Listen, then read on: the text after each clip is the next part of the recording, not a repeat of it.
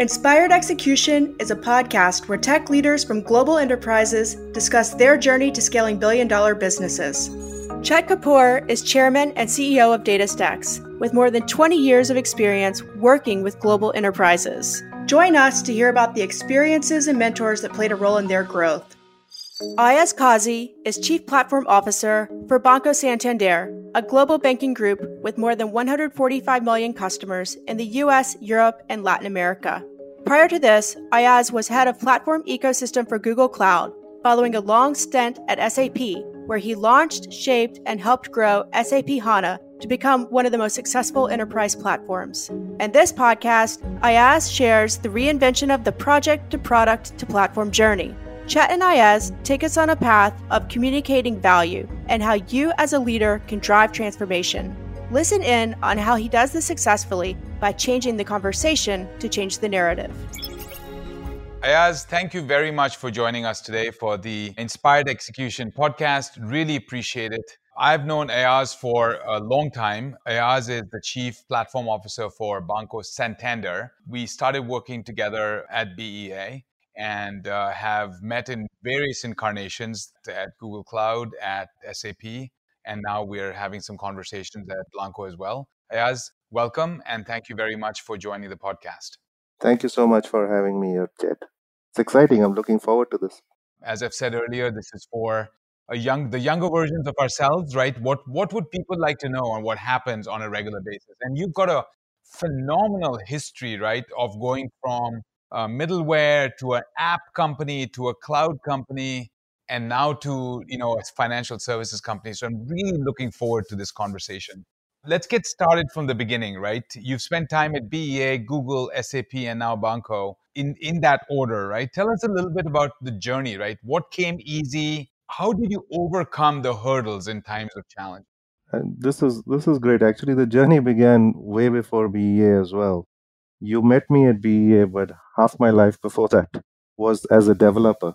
Started out in India, did my engineering, worked for TCS, was chosen to be part of this fancy training program called Software Engineering Training Program, which was a year long. Felt more like an extension of college, but we worked lectures during the day and I learned everything under the sun from VSAP mainframe to C to whatever else that there was at that time, Windows and everything else and uh, at night we just did projects. So it was it was brilliant time to sort of put everything that we were learning at work. And then ended up being a software engineer and grew up the engineering ranks for the next 10 years before making my journey over to product management. That was the first big change. Right? and while it seems easy being technically grounded was very useful to go to product management and that was sort of the thread that made it easier. The technical background made the walk from engineering to product management to product marketing to then product strategy and then the various roles around learning how to build a platform. That came easy. The technical piece came easy. So it was great to be part, uh, to be grounded. What was challenging was the frame of reference kept changing. From being an engineer, from being a developer, and from being an engineer, where you finished things that you started before you went on to the next thing to get used to the rolling task list that a product manager has to deal with and to be comfortable with the fact that you may not be able to tick everything off. But every day when you wake up you, have a new task list with higher priority items on the top. And therein came the slow subtle shifts of walking over what i what i jokingly call walking over to the dark side. I didn't i didn't make it all the way to sales but uh, that's something that uh, i've been told i should be able to do well. But to me the technical background was what made it easy. Then there were hurdles. I mean there's always hurdles. You one the biggest hurdle is the changing frame of reference.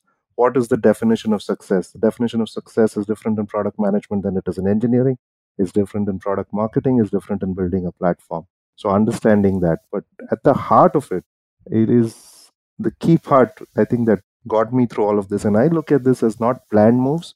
Like now after so many years i tell people it's serendipity rocks it is literally making the most of where you are at. And what works is if you have the passion, right? Some of these have been dragged over the line for on these changes. Launching HANA in SAP as an example was dragged over the line by Vishal. I we didn't have a ready product at that time when we were looking to launch something, and said, well, no, we have to do it now. But once you get that passion and you have that passion, that is infectious. And that's what carries through everything you do to you, to your team. The next thing is to look at when you hit hurdles is just focus on the where you need to go. There's always going to be different routes to get there. There are temporary setbacks and hurdles. What happens is when I was younger, I would worry and sweat the small stuff. And I think over time I've learned to not do that. And it, it, it comes with experience, it comes with time. That you say, okay, you know what, this is this is important, but not as important as I, even if I don't fix it, there are ways around this. And understanding that that there is a different way to get to your end goal that may not require you to go through a hurdle or you have to go power through you know there is a light at the end of the tunnel. That's what helps drive that. And over time as you go from being an individual contributor to building a team i think that's what drives you more through this. So because you build and empower the team and then you work to drive through their hurdles so if you don't know how to overcome your own hurdles you can't be a good role model to help them when they can't get through their hurdles so a you empower them to run through their hurdles with the same same thinking that you've been doing but also turn up and help them when they can't that's your biggest job as a manager. Ayaz, that's a very interesting perspective. But it seems like as you made this transition from individual contributor, from engineer to product manager, to going off and becoming a general manager, launching products, making them successful, it seems like this passion for the end goal, right? If I can combine your one and two points you made, is what gets you through it. Is that a good way to think about this? yeah if you don't believe if you don't have the reason to believe and you don't believe then it's going to show in your work the passion drives you through and uh, sometimes it helps you make uh, decisions that if you had made with a sane mind you probably would have gone a different way and may not have had as good a result as as you do with the very passionate push through that doesn't mean you jump at everything you do have to think through i i remember coaching one of my colleagues uh, who was very passionate about sending emails and quick responses. I said, for you, you just need to leave it in the inbox and you need to send it in the morning if you still believe it's the same thing to do, it's the right thing to do. It's super interesting, as I think we've all learned that the hard way, right? We all have, because we've, you know, all found that, you know, when we sleep on it, we actually think about things a little differently, especially when you're, you know, visibly upset about something, even if it's come from a position of passion. So, so as you've gone from you know BEA, SAP, Google, and primarily product companies, right, and being a product manager, it's the essence of what these technology companies do. And now you've gone to financial services, a bank, right? A bank that's been in business for a while. Tell us how that is different. I understand that banks have products as well, right? And they've been doing products for a long time. But it's very different than the way these Silicon Valley or, or these technology companies think about them. Yeah, I think that's a good way to characterize it. First of all, it's fun to be on the customer side. It's my first time on the customer side and work with my ex colleagues as their customer or their partner. So it's it's almost it's wonderful to to meet the same people in a different context. That's the first big change that I'm now in the customer's shoes, right? And I know this journey eh, as long and as tough as arduous as sometimes it can be, is immensely rewarding in being able to understand that and being able to understand what it takes to transition and transform a company digitally right and we are looking at not just the bank i work for but the larger financial services industry the banking sector the ability to be able to do that that's very rewarding and i find myself very fortunate to be in that position talking about the journey and what does it mean yes, Silicon Valley product companies are different from bank products, but the banks themselves are on a journey. And that's why I'm here in, in some ways. There are two big journeys that we are on. We have to do them simultaneously. And unfortunately, in this case, we cannot skip the landline. We have to go through the journey. The first is moving from what is typically in banks has been an IT project. Products have been looked upon as IT projects and once the project is done you move on to something else there's there's not as much thought of growing it the life cycle of a product etc it's very very limited so it's not a product view it's an it project view so the first transition is how do you go from an it project to product that's the first journey but the continuation of that journey is how do you go from product to platform right so those are two journeys built in the first journey that i'm talking about this includes the business model I'm not just building products for the bank anymore. I'm building products for the bank, the global businesses that the bank runs, which are external businesses like our trading services, merchant services, acquiring services, and, and a bunch of others. And I'm also building the platform for third party consumption. So, new revenue models and new revenue for the bank. So, I'm very much still in the product and platform business, but sitting at a vantage point where I'm part of a transformation and helping drive that transformation digitally away from IT projects to products and platforms. The second is the technology piece that comes with it. This is not, I, I've talked about platform without referring to technology, which is the right way to do it. It's always about the business first. But there is a second journey, which is moving from traditional on premise to cloud native, mobile first, AI enabled platforms and solutions for the modern world to deliver solutions that are flexible, modern, and cutting edge. So, those are the two journeys that we're on. I've been personally uh, very passionate about the project product platform. And it's, it's very possible we've talked about this a number of times as well. Uh, platform companies are hugely successful because uh, platform economics rock, right? They, they, it just it works really well. But it's a concept that is hard to understand. It is easier in the context of Apple and Netflix and this and that, right? How do you make it easier for somebody who has been working at a bank for 20 years that really wants to reinvent themselves and get the concept of, you know, going from project to product is actually seems like a simpler jump and it's that by itself is hard but how do you go from product to platform? What are some tips and tricks? Because whatever you're doing at banco is not something that just applies to you. It applies to actually many industries because you know being a platform business is nirvana right? It is where you want to be. You're absolutely right. I wish i could tell you very confidently I had all the answers. I'm figuring it out as I go in terms of how do you communicate that? How do you communicate the value that you know a platform business brings? And how do you communicate it to somebody who's non technical and has not been exposed to platform business models? So the first thing I've done is change the conversation and change the narrative. I've talked about platform as a business. I've always started with platform as a business what are we building and who are we building it for and what is the revenue that we will make out of it? And more importantly what is the revenue for the people who are engaged in the platform the ecosystem? What will they make out of it? What is their monetization? Because we only win when they win. The other nar- narrative that i've made sure i've talked about and we haven't gotten to it yet but that's part of the plan of the open financial services platform is that platform is only a platform and others stand on it. And to get others stand on it we mean third party. To get others to invest their time we need to give them wins on the platform. So how do you help them monetize? How do you help them get wins? So communicating that it's not been easy. I've been a, about a year at uh, banco santander putting this platform into place. And we had just starting to see our first wins come through and nothing speaks in terms of success like the customer speaking themselves. So we've recently had our global trade services go live in four countries with a large number of customers that we are about to publish internally uh, a video with the, the business owner that will talk about how they have used a platform service that provides single sign on and identification, something as simple as that, but it's coming from the platform. Now, when a business owner who's running a business who's known to the bank uh, speaks about how the platform has helped them and how they are able to do this in multiple countries and the impact, that's when it starts to hit home. Along with that, we are working on the communication side on basic nuggets, the things you and I take for granted. What is an API?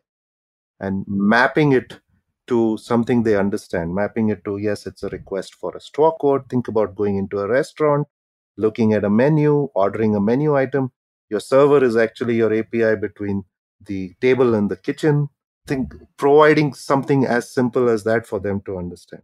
Those are the types of things and it takes time. These things are a journey and they take a long time. What we have is a huge degree of excitement for coming and joining the we've i've hired four out of my six leads are from the bank.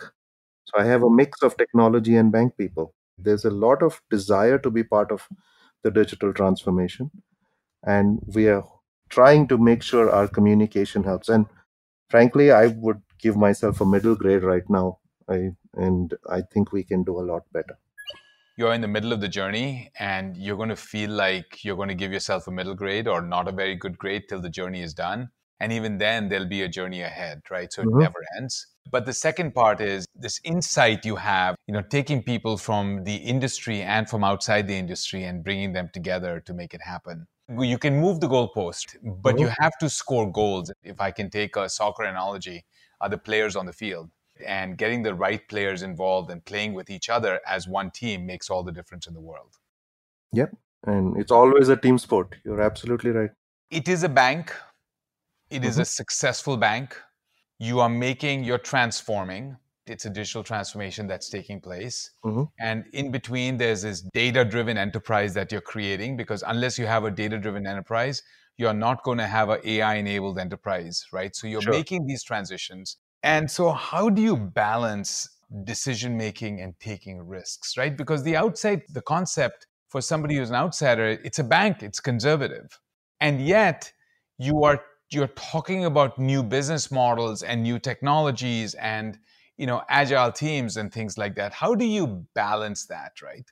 Yeah so it comes down to the culture you foster in your team and and this is interesting because one is the culture you foster in your team and then how do you either absorb the culture from the the parent body you're in or how do you influence that culture as well from within your team and i think that's part of drives what is about taking risks. So first is inculcating something like fail fast and fail early. So take the risks but the decisions on what need to continue and what need to stop also have to happen faster. So you have that's part of the balance of well you you are going to take the risk but i'm also going to not procrastinate on making the decisions. Because you want to mitigate risk and this is a bank and you want to fit within that culture you have to avoid the big bang this is the first big change from going away from IT project to product. Learn to deliver in thin, small slices. Launch, learn, and iterate. So you're mitigating risk. You're mitigating risk that you may never be able to get into production. You may not be able to get in front of the customer. Customer may not like the product. All of that you sort of take, you pull out of the system, but you're moving fast. So it, it has to be a combination of both if you try to fix one thing and not the other you're not going to be able to do it. So it's it is to your point that's what you use to balance decisions. You go down to specific actions and make it make it okay in your team to fail. This is a big thing. This is something we take for granted in in the valley. It is a big thing inside a banking company.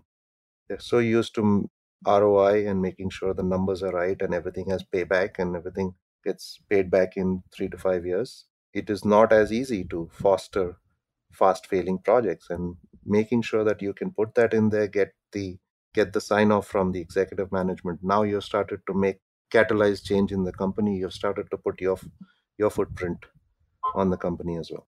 Super interesting. Who's the more inspired the most inspiring leader you worked for? That's going to get me into all sorts of trouble when i when i mention a few names and i don't mention a few names maybe maybe maybe ask differently. What makes an inspiring leader? Yes i will answer both. I will answer one for the aspiration and one for who i think fits that aspiration. And this is not coming from me this is coming from somebody i admire a lot a gentleman named jonathan becker. And uh, he had when he ran his team he had uh, he had three cool mantras uh, which i completely believe in and i run my team based on that. One is uh, actions not words all brains on deck and from silos to teams. Those are those are three key aspects of how i run which was not your question but i wanted to make sure i sort of set that as context. Now let's answer what the aspirational things i think for a leader should be. One who thrives in ambiguity right? Who's who's okay with ambiguity and actually loves it but yet can take that and provide the clarity right? make to their team. Provide the direction provide the north star and hire people that either can thrive in ambiguity like uh, him or her or be able to take direction based on the clarity that is provided but i think it is ambiguity to clarity that is the first second you already asked the question right in terms of how do you drive passion i think part of that is creating that energy and that and and that team spirit, if you will, because it's a it's a team sport, as you said. It's taking the soccer analogy. But how do you create that energy and make it okay for everybody to shoot at the goal from whatever position that they're in, which whether it's a pass from the from the person who's at the back to the forward who's shooting at the goal, or passing to their teammate to shoot at the goal. And then I sort of said it earlier, one who walks the talk. So the actions that speak louder than words. We can all pontificate on how to fix a problem with the set of constraints. But one who slices through and presents a couple of solutions and says, This is the path we go down. I think that's what's an inspiring leader is. That's, of course, my personal view. I'm sure people have many different views.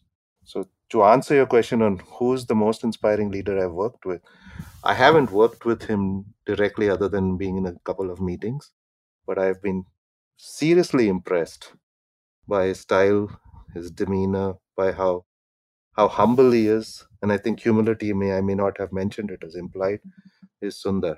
Ab- just absolutely brilliant in terms of how uh, he carries himself and how he inspires the team to move forward.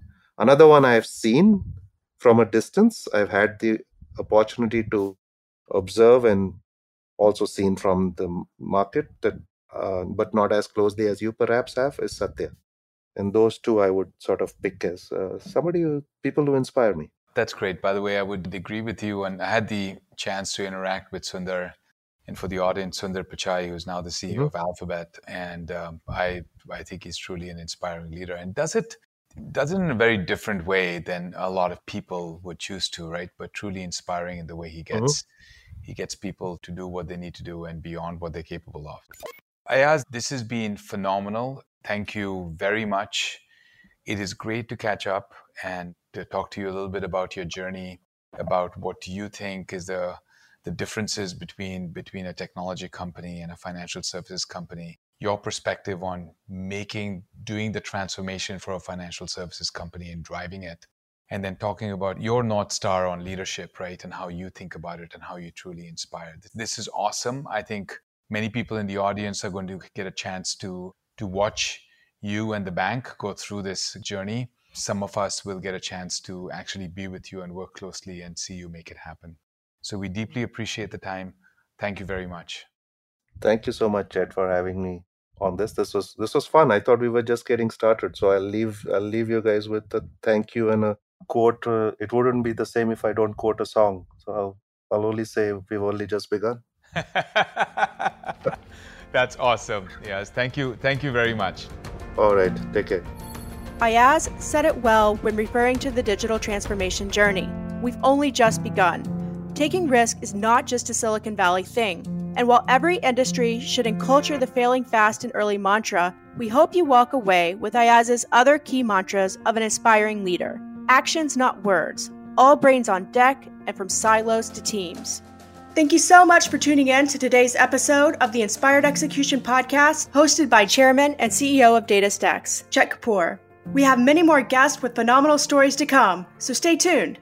If you haven't already done so, subscribe to the series to be notified when a new conversation is released. And feel free to drop us any questions or feedback at inspiredexecution at datastax.com.